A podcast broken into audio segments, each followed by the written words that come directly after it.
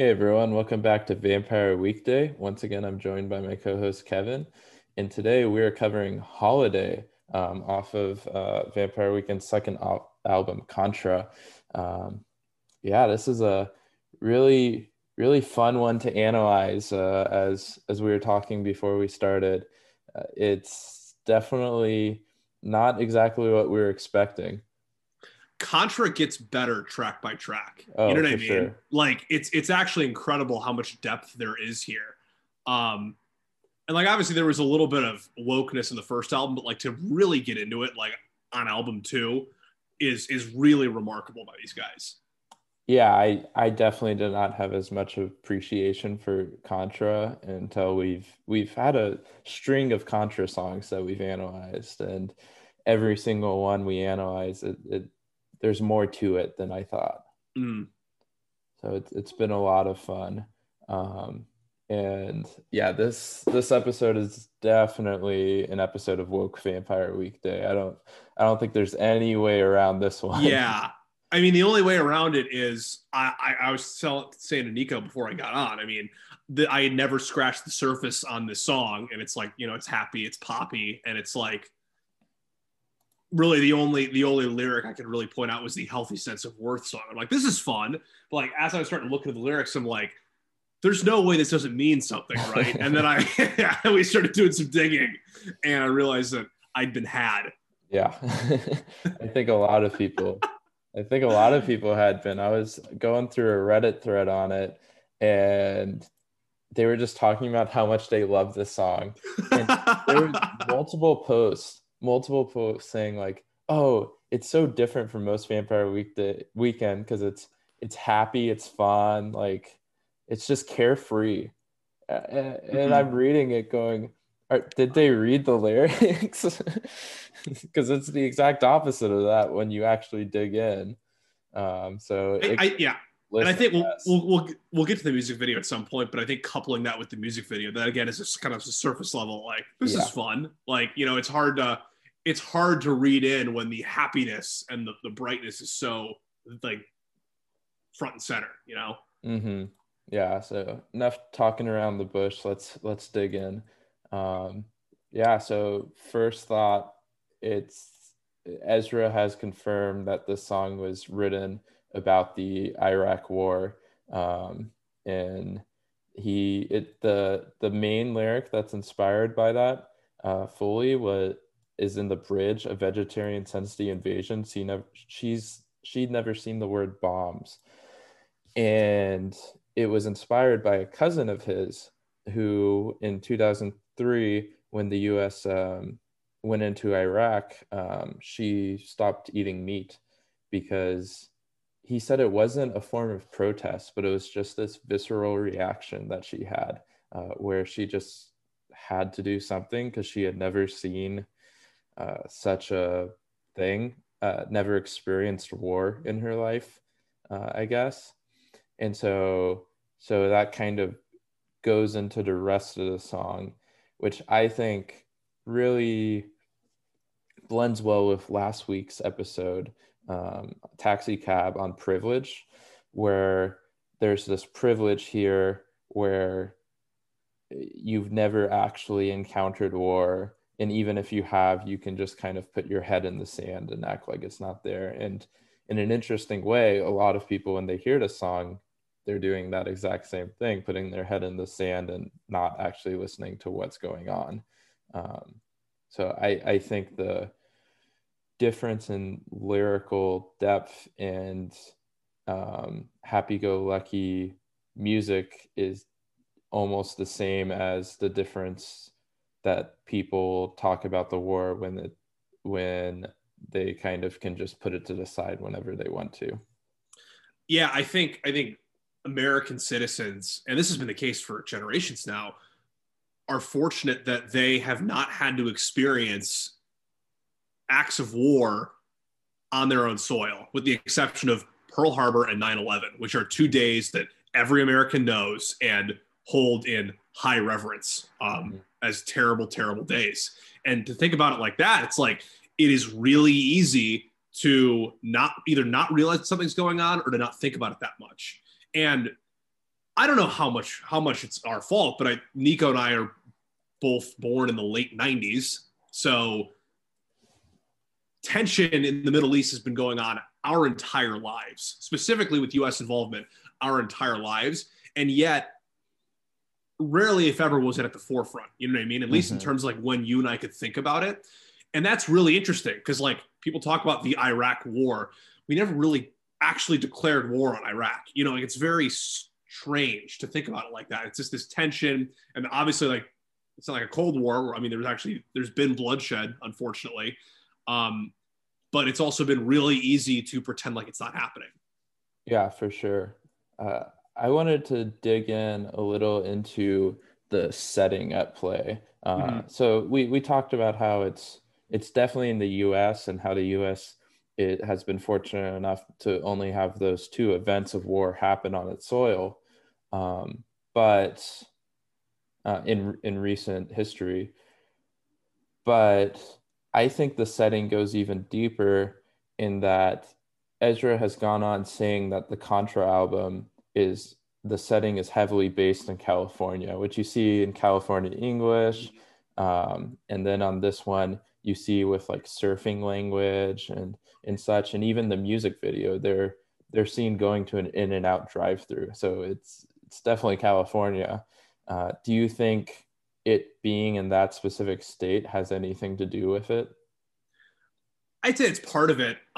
You and I have both talked about our experiences of living in California briefly for the few months that we have and how there's so much culture going on. I mean, in terms of national brands, you can make the case that California is as large, if not larger, than the United States as a whole. There's just so much going on. It's sensory overload at times. And is that not a perfect situation for you to forget that there's turmoil overseas, across the ocean, somewhere else, you know?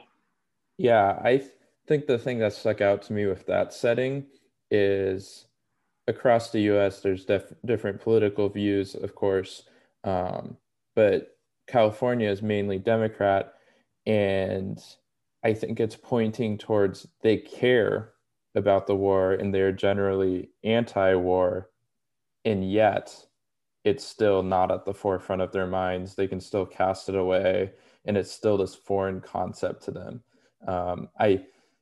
It would be a different message if it was someone who is just like, okay, I'm fine with this war, go US, patriotism and all, but it's not that. It's someone who has this visceral reaction where they can't even eat meat when they find out this war is a real thing that affects them, and yet can go surf the next day like nothing's wrong. Yeah, absolutely. And when you make that point, not to take a stance here or anything, but you see a lot of discourse, especially over the past several months, people making the distinction between liberalism and leftists, and there's kind of a little bit of that energy here when you put it like that. Yeah, that's exactly what I was thinking. And another lyric that reminded me of that discourse this past summer, especially the lines, she'd never seen the word bombs blown up to a 96-point Futura. She'd never seen an AK in a yellowy Dayglo display, a t-shirt so lovely it turned all the history books gray. And so those last three lines, I think, hold a lot in that at that moment she sees an AK in a yellowy Dayglo display, which I took as this like vibrant, I looked up Dayglo and it was used in a lot of like 1970s psychedelic art, almost like anti-war art. And it almost gives me this image of her coming across this like highly stylized anti-war flyer or whatever, and that's what grabs her attention, not the actual people dying across the sea, not the actual war that's going around, but the highly stylized image that comes across her view, to the point where a t-shirt so lovely, this t-shirt that shows whatever that message is, it turned all the history books gray. It makes the history books irrelevant, because who wants to read history when you have this nice, vivid Dayglo display that you can look to, that tells you all you need to know, right? And what it reminded me of was with a lot of the racial tensions in Black Lives Matter protests this past summer, you would see a lot of Instagram posts, and a lot of them were great and helpful, but you'd see a lot of them where it was this highly stylized, like nice to look at thing that really didn't tell you much and really didn't call for action. It just made you feel educated and made you feel good about the concept. Mm-hmm. And yet, did you do anything to help? No. And so it reminded me of the worst display of that, where there was on Instagram, there was a post that was everyone was sharing in their stories where it said awareness about the situation in Lebanon with the bombing that happened. Mm-hmm. And it's like, we don't need awareness. We need to donate money. We need to do something. Yeah. It's the difference between saying you know about it and you think it's wrong, and actually doing something to help. And I felt like that really went along with this song's message. No, and again, this has been such a huge theme over the past several months. And not to diss on anybody who's posting stuff in their Instagram stories. I mean, a lot of those folks are like, definitely have their head in the right spot, but mm-hmm. It's the difference between being a part of the conversation and thinking that is the end of the conversation. Yes, you know exactly. What I mean? Like, and I just think it's so cool that we get to talk about a song like this at this point in our nation's history. I mean, this is a song written 10 years ago. And I mean, this is stuff that's been talked about for a long time. And I mean, you can make the case that these sorts of tensions have been around for forever. But talk about it like that. I mean, and the juxtaposition of the yellowy Dayglo display and the gray history books backs up your point here. Mm-hmm. Yeah, I think it's absolutely wild how well this song fits into modern day discourse, even though, like you said, it's a 10-year-old song. Mm-hmm. It's wild how well it fits. So are we saying that it doesn't have to do with just Christmas car shopping, as Nissan would like you to think? Exactly. I was saying to Nico before the show, I had a Born in the USA moment with this thing where it's like, I'm happy with it. I'm like, there's got to be something wrong here. And then I started looking into it. It's like, oh, shoot. This is a little bit deeper than Born in the USA, though. I mean, you listen to that song and you can listen to Went Down to See My VA Man, Son, Don't You Understand? I think it's pretty clear there's something up there. Mm-hmm. This actually requires a little bit of a deeper analysis. And without Ezra straight up saying this is about the Iraq war, would we ever know?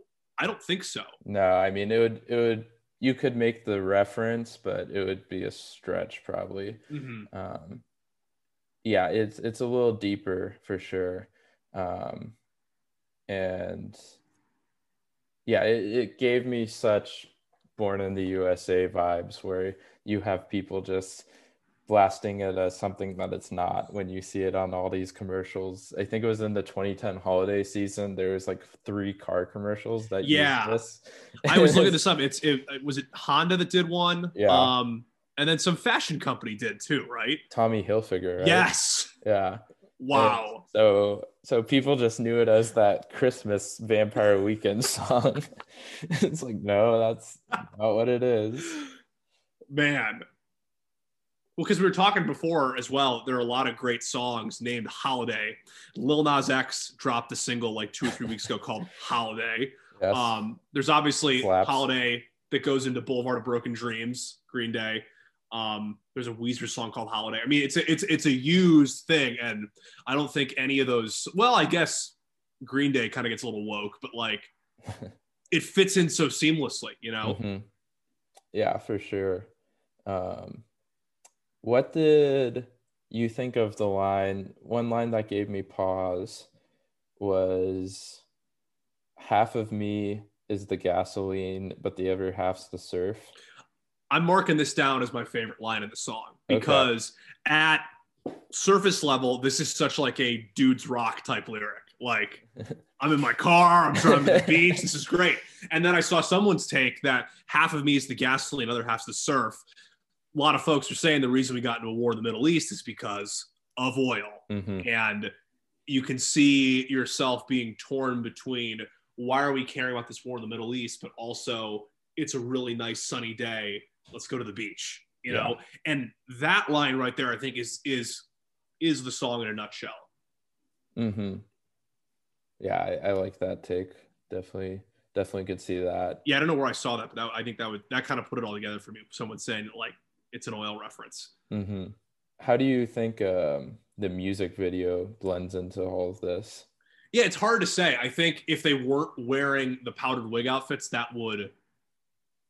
I think it would kind of mar the meaning of the song. I feel like that is because I was reading up on what they wanted to do, and kind of the idea was they wanted to do a quote unquote fish out of water type experience. Mm-hmm. And you almost think about someone from like high society being thrown into a unique situation, a alien situation, you know, and you think of the idea of somebody who lives in suburban LA, who's living a very normal, happy life, all of a sudden potentially being thrown into this news of turmoil in the Middle East. I think there's a pretty stark contrast you can draw there. That's kind of my thought on it. Yeah. And I think that might be why they chose to wear the outfits.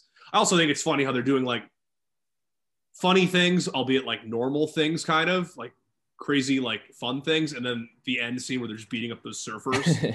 Yeah, so just assaulting. Which I think kind of ties into what we've been talking about, inciting violence, like where you're not from. Mm-hmm. But at the moment, it's just so funny. I was reading about how one funny note from the music video is that all of the music video besides the assault is illegal, like was filmed illegally. I saw that. Because apparently they didn't have a permit to film it while driving around. Mm-hmm. I think they filmed it during a day off of, what's it called? The music festival. They played LA. Coachella the day after. Coachella, yeah, I read that too. So they filmed it the day before they played at Coachella, and apparently they didn't have a permit to film it, but they were able to assault the guy, and that was legal. So, am I crazy here? Did it look like they actually shot this in film? It doesn't look like a digital shot.